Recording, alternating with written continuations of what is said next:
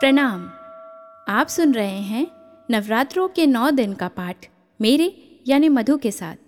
Audio पिटारा और सभी audio streaming platforms पर। दूसरा दिन, ब्रह्मचारिणी। ददाना कर पद्माभ्याम अक्षमाला कमंडलु। देवी प्रसिद्ध तू मई ब्रह्मचारिणम उत्तमा माँ दुर्गा की नौ शक्तियों में से दूसरा स्वरूप ब्रह्मचारिणी का है। यहाँ ब्रह्म शब्द का अर्थ तपस्या से है। ब्रह्मचारिणी का अर्थ हुआ तप की चारिणी, तप का आचरण करने वाली। ब्रह्मचारिणी देवी का स्वरूप पूर्ण ज्योतिमय एवं अत्यंत भव्य है। इनके बाएँ हाथ में कमंडल और दाएँ हाथ में जप की माला रहती है। माँ दुर्गा का यह दूसरा स्वरूप भक्तों और सिद्धों को अनंत फल प्रदान करने वाला है। इनकी उपासना से मनुष्य में तप, त्याग, वैराग्य, सदाचार, संयम की वृद्धि होती है। दुर्गा पूजा के दूसरे दिन इन्हीं की उपासना की जाती है। इस दिन साधक का मन स्वादिष्ठान चक्र में स्थित होता है। इस चक्र में अवस्थित मन वाला योगी उनकी कृपा और भक्ति प्राप्त करता है। पहला अध्याय। भगवती की महिमा तथा मधु कैटववध भगवान विष्णु के सो जाने के कारण मधु और कैटब को मारने के लिए ब्रह्मा जी ने जिनकी स्तुति की थी, उन देवी महाकाली की मैं स्तुति करता हूँ। वे अपने दसों हाथों में खड़ग, चक्र, गदा, धनुष, बाण परिध शूल, भूषुंडी, मस्तक और शंख धारण करती हैं। वे त्रिनेत्रों वाली हैं। उन्होंने अपने समस्त अंगों में दिव्य आभूषण धारण कर रखे हैं। मार्कंडीय ऋषि बोले, सूर्य के पुत्र सावर्णी, जो आठवें मनु कहलाते हैं, उनके पैदा होने की कथा विस्तार पूर्वक सुनाता हूँ। हे ऋषियों, उसे ध्यान से सुनो। प्राचीन काल में स्वारोचिष मनवंतर में चैत्र वंश में सूरत नाम के एक राजा थे।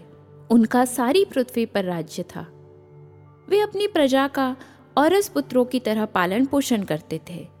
इतना होने पर भी कोला विध्वंसियों के राजा के साथ उनकी शत्रुता हो गई। उनका कोला विध्वंसियों के साथ युद्ध शुरू हो गया। यद्यपि कोला विध्वंसी संख्या में कम थे, फिर भी उन्होंने सूरत पर विजय प्राप्त कर ली। इसके बाद राजा सूरत अपने नगर में आकर अपने देश का शासन करने लगे। परंतु कोला विध्वंसियों ने यहाँ भी राजा सूरत पर आक्रमण कर दिया। राजा सूरत का बुरा समय जानकर, उसके दुरात्मा दुष्ट और बलवान मंत्रियों ने राजा की सेना, कोष आदि पर अपना अधिकार कर लिया। अपना बुरा समय समझकर राजा सूरत अकेला ही घोड़े पर बैठकर हिरण का शिकार खेलने के बहाने जंगल में चला गया। वहाँ पर उसे एक आश्रम दिखाई दिया। जहाँ पर जंगली पशु अपनी पारंपरिक हिंसा वृत्ति को छोड़कर शांतिपूर्वक विचरण कर रहे थे। वह आश्रम मेधा मुनि का था। आश्रम में पहुंचकर राजा सूरत ने अपने आसन पर विराजमान महर्षि मेधा को दंडवत प्रणाम किया। मुनि द्वारा उचित सत्कार पाने के कारण राजा सूरत कुछ काल तक वहाँ इधर उधर विचरण करता हुआ आश्रम में रहने लगा। कुछ काल तक आश्रम में रहने के बाद राजा सूरत के मन को राज्य की ममता ने आकृष्ट कर लिया। वह सोचने लगा कि जिस प्रजा का पालन मैंने पुत्रवत किया था, तथा मेरे पूर्वज जिसे पूर्व काल से पालते आए थे, आज वह राज्य मुझसे छिन गया है। मेरे ही नौकर चाकर और मंत्री दुराचारी हो गए हैं। पता नहीं, अब वे प्रजा का पालन धर्म पूर्वक करते होंगे या नहीं। मेरा श्रेष्ठ शूरवीर हाथी जो सदा मद की वर्षा करता रहता था। वह न जाने क्या क्या कष्ट उठा रहा होगा। मेरे आज्ञाकारी नौकर चाकर, जो प्रतिदिन प्रसन्नता से धन और भोजन प्राप्त किया करते थे, अब वे दूसरी राजा की आज्ञा का पालन करते होंगे। अब वे दूसरी राजा की आज्ञा का पालन करते होंगे। मेरे कठिन परिश्रम से भरे पूरे कोष को वे फिजूल खर्च करके खाली कर देंगे। क्या वास्तव में मेरे द्वारा संचित खजाना सचमुच नष्ट हो जाएगा? इस प्रकार और भी बातें राजा के मन को व्यथित करने लगी। इस प्रकार सोचते सोचते एक दिन आश्रम के पास राजा सूरत की भेंट एक वैश्य से हुई। राजा ने उससे पूछा, तुम कौन हो?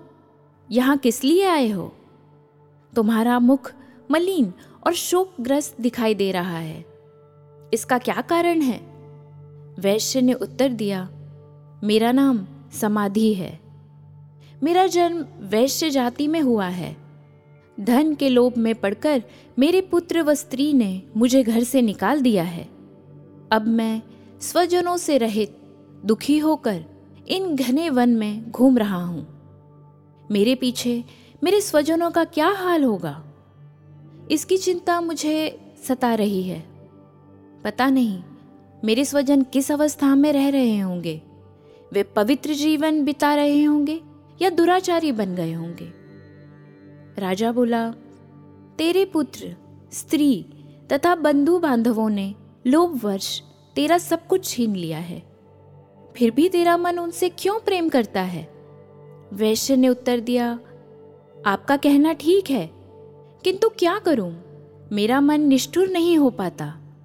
उन्होंने धन के लोभ में पड़कर पिता का स्नेह, पति का प्रेम तथा आत्मीय जन के स्नेह को तिलांजलि देकर मुझे घर से निकाल दिया। हे राजन, मेरा मन पता नहीं फिर भी उन्हीं में क्यों आसक्त हो रहा है। उनके लिए अब भी मैं लंबी लंबी साँसें ले रहा हूँ। मेरा मन अत्यंत दुखी हो रहा है। मार्कंडेय ऋषि बोले, हे ब्राह्मण, इसके पश्चात राजा सूरत और वह वैश्य दोनों महर्षि मेधा के पास गए और दंडवत प्रणाम करके राजा सूरत महर्षि से बोले, भगवान, मैं आपसे एक बात पूछना चाहता हूँ। उसे बताइए, मेरा मन मेरे वश में नहीं है। यह बात मेरे मन को आंदोलित कर रही है। मेरा राज्य मेरे हाथों से निकल गया है। फिर भी मेरी ममता राज्य के बारे में बनी हुई है। इधर इस वैश्य को भी पुत्र, स्त्री तथा संबंधियों ने अपमानित करके घर से निकाल दिया है। यद्यपि इसे इसके संबंधियों ने त्याग दिया है, फिर भी इसका मन उनमें ही रमा रहता है। इस प्रकार हम दोनों अत्यंत दुखी हैं। हे ऋषिवर, उन लोगों के अवगुणों को देखकर भी हम दोनों के मन में उनके लिए ममता उमड़ रही है। हमें इसका ज्ञान होते हुए भी ऐसा क्यों है? अज्ञानी मनुष्यों की तरह हम दोनों में यह मूढ़ता क्यों है? महर्षि मेधा बोले, विषय मार्ग का ज्ञान सब जीवों को है। इसी प्रकार विषय भी सबके लिए अलग हैं। कुछ प्राणी दिन में नहीं देखते तो कुछ प्राणी रात में नहीं देखते। कुछ प्राणी दिन में और रात में बराबर देखते हैं। यह ठीक है कि मनुष्य सब प्राणियों में समझदार है। किंतु केवल वे ही ऐसे नहीं होते, पशु, पक्षी भी ज्ञान रखते हैं। जैसा ज्ञान मनुष्यों में है, वैसा ही ज्ञान पशु पक्षियों में भी है। ज्ञान के होने पर भी इन पक्षियों को देखो, ये अपने बच्चों की चोंच में दाना डाला करते हैं। भूख से पीड़ित होने पर भी ये पहले बच्चों को खिलाते हैं। हे भद्र पुरुषों क्या उन पुरुषों को नहीं देखते, जो प्रत्युपकार के लोभ के कारण पुत्रों की प्राप्ति की कामना करते हैं? लोभ के वशीभूत होकर उनका पालन पोषण करते हैं।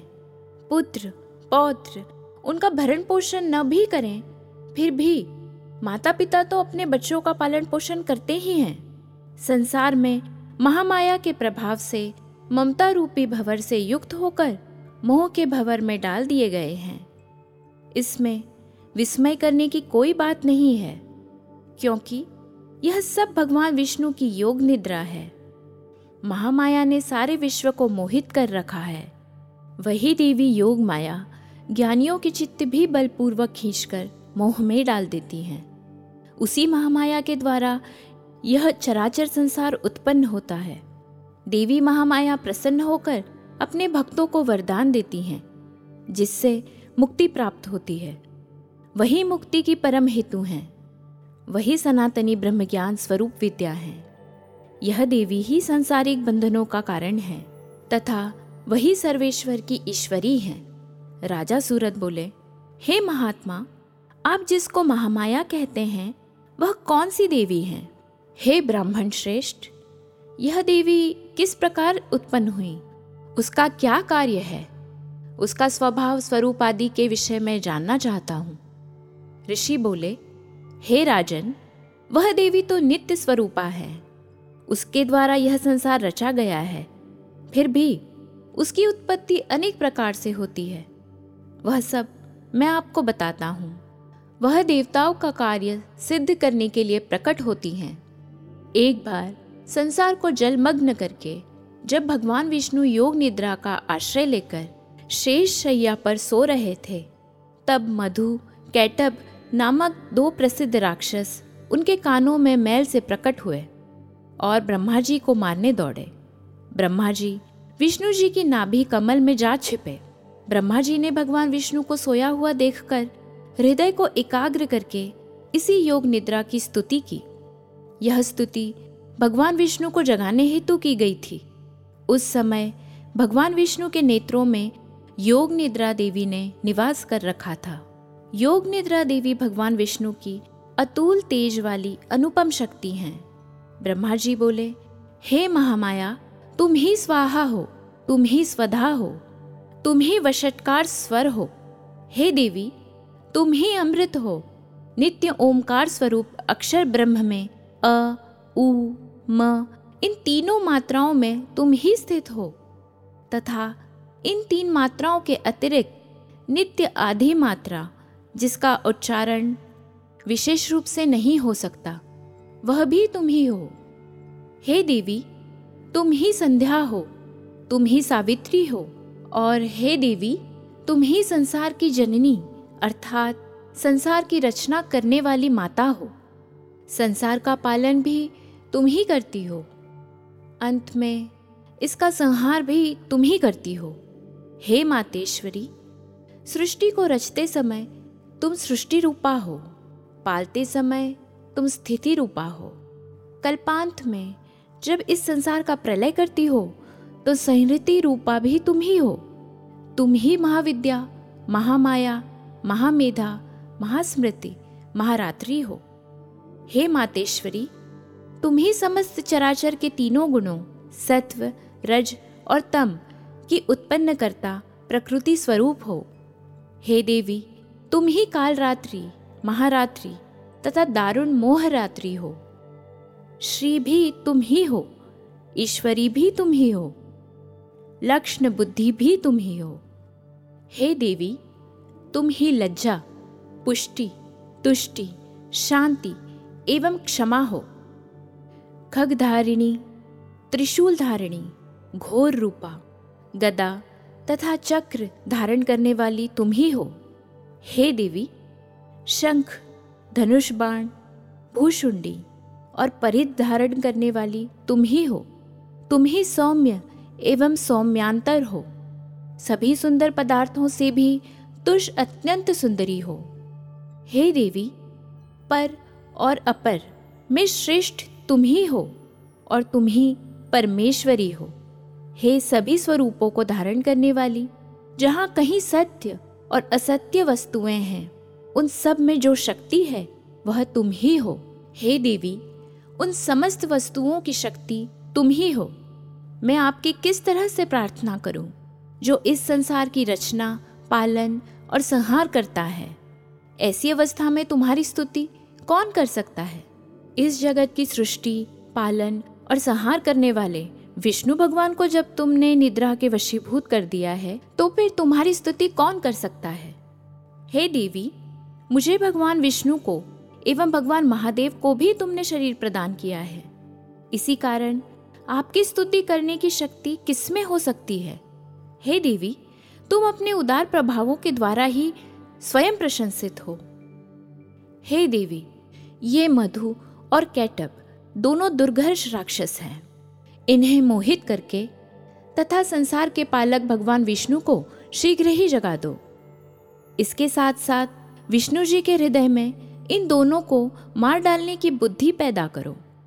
ऋषि बोले, इस तरह जब ब्रह्मा जी ने मधु और कैटव असुरों के संहार के लिए तथा भगवान विष्णु को जगाने के लिए देवी से प्रार्थना की तो उसी समय भगवान विष्णु के नयन, मुख, नाक, भुजा, हृदय और वक्षस्थल से निकलकर अव्यक्त जन्मा श्री ब्रह्मा जी के आगे योग माया उपस्थित हो गई। तथा भगवान विष्णु भी उस भोग निद्रा से जाग गए। भगवान विष्णु ने उन दोनों राक्षसों को देखा, जो क्रोध से लाल आँखें किए ब्रह्मा जी को खा जाने का प्रयत्न कर रहे थे। उसी समय भगवान विष्णु ने शेष शैया से उठकर उन दोनों राक्षसों से युद्ध किया। उन्होंने उन दोनों राक्षसों से पाँच हज़ार वर्ष तक केवल बाहु युद्ध किया। वे दोनों राक्षस, मधु और कैटब, अत्यंत बल के कारण उन्मत्त हो रहे थे। इधर, महामाया ने भी उन्हें मोह में डाल रखा था। वे दोनों राक्षस श्री हरि से कहने लगे, हम तुम्हारी वीरता से संतुष्ट हैं। तुम हमसे कोई भी वर मांग लो।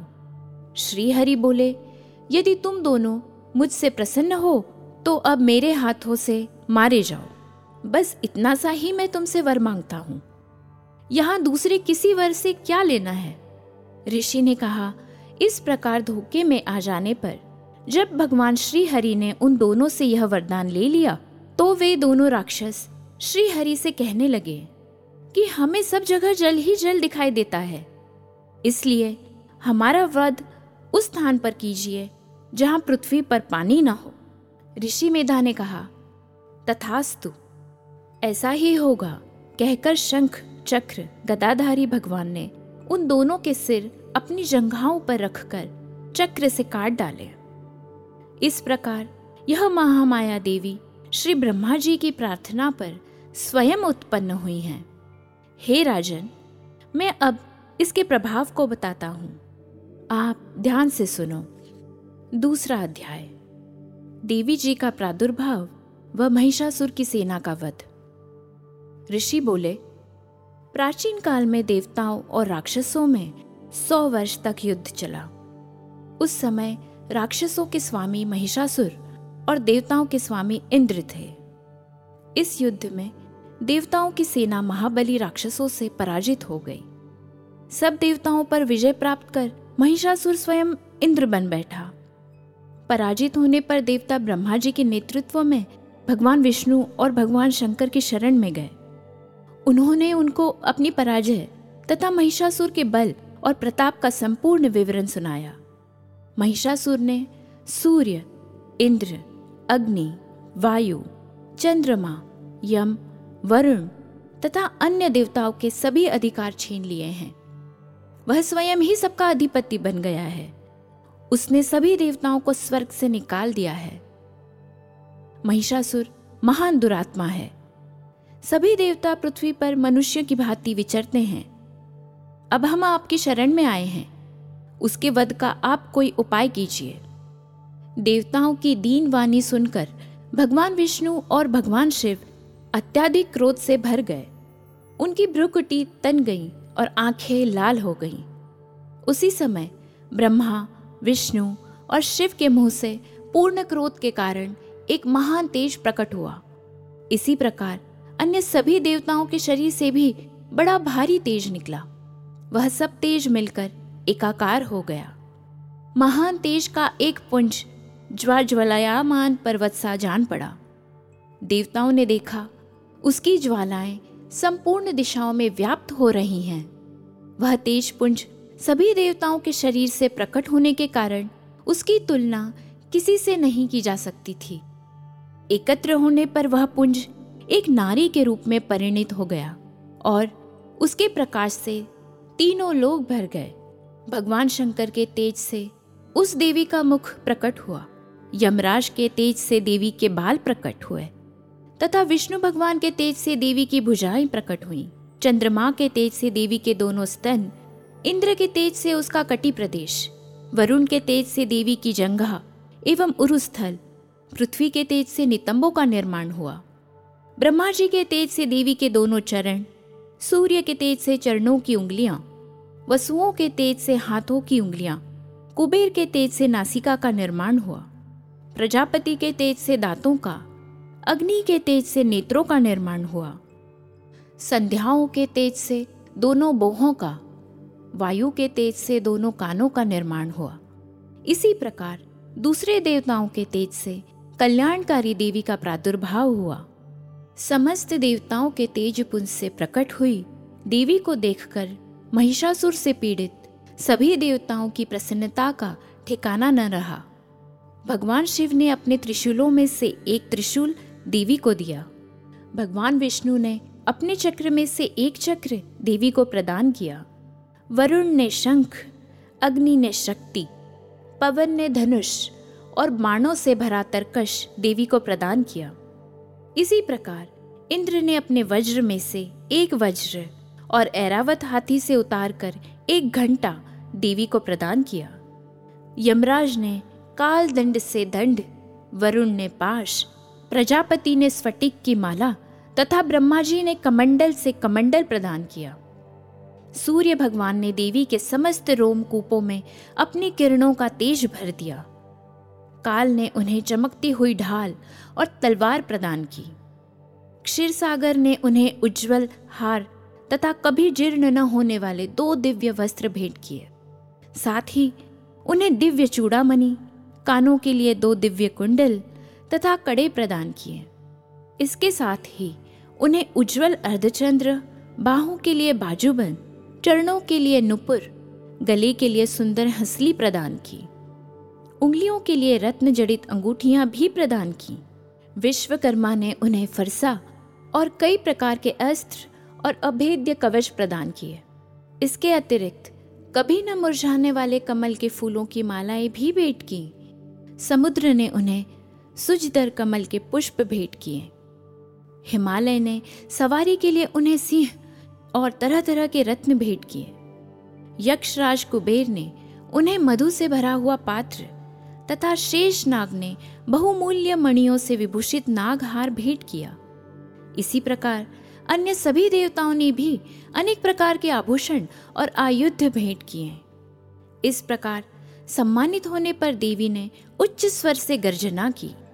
उनके इस भयंकर नाद से समस्त भूमंडल और आकाश गूंज उठा। देवी के अट्टहास से पृथ्वी कांपने लगी। यह घोर गर्जना कहीं समा न सकी। समस्त लोग क्षुभित हो गए। समुद्र में ऊँची ऊँची लहरें उठने लगी। पृथ्वी हिलने लगी। सभी देवता प्रसन्न होकर सिंह वाहिनी देवी की जय जयकार करने लगे।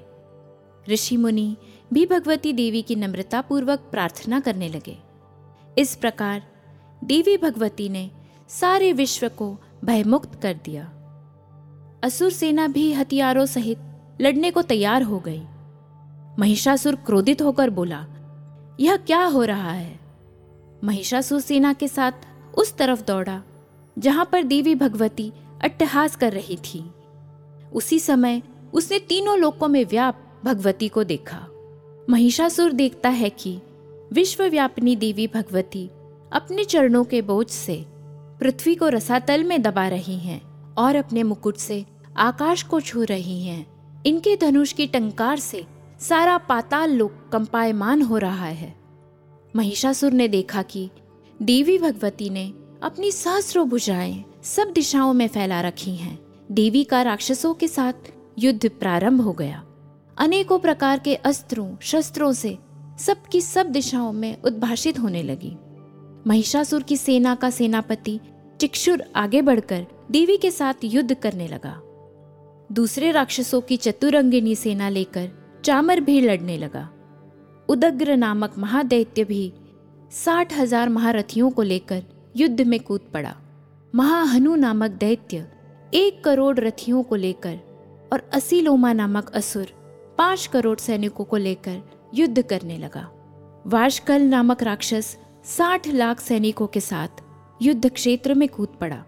वृद्ध नामक राक्षस भी एक करोड़ रथी सेना लेकर युद्ध के मैदान में कूद पड़ा। विडालक्ष नामक राक्षस भी डेढ़ करोड़ सेना लेकर भगवती से युद्ध करने लगा। अन्य राक्षस भी अपनी सेना, रथ, घोड़े, हाथी लेकर देवी भगवती से युद्ध करने लगे।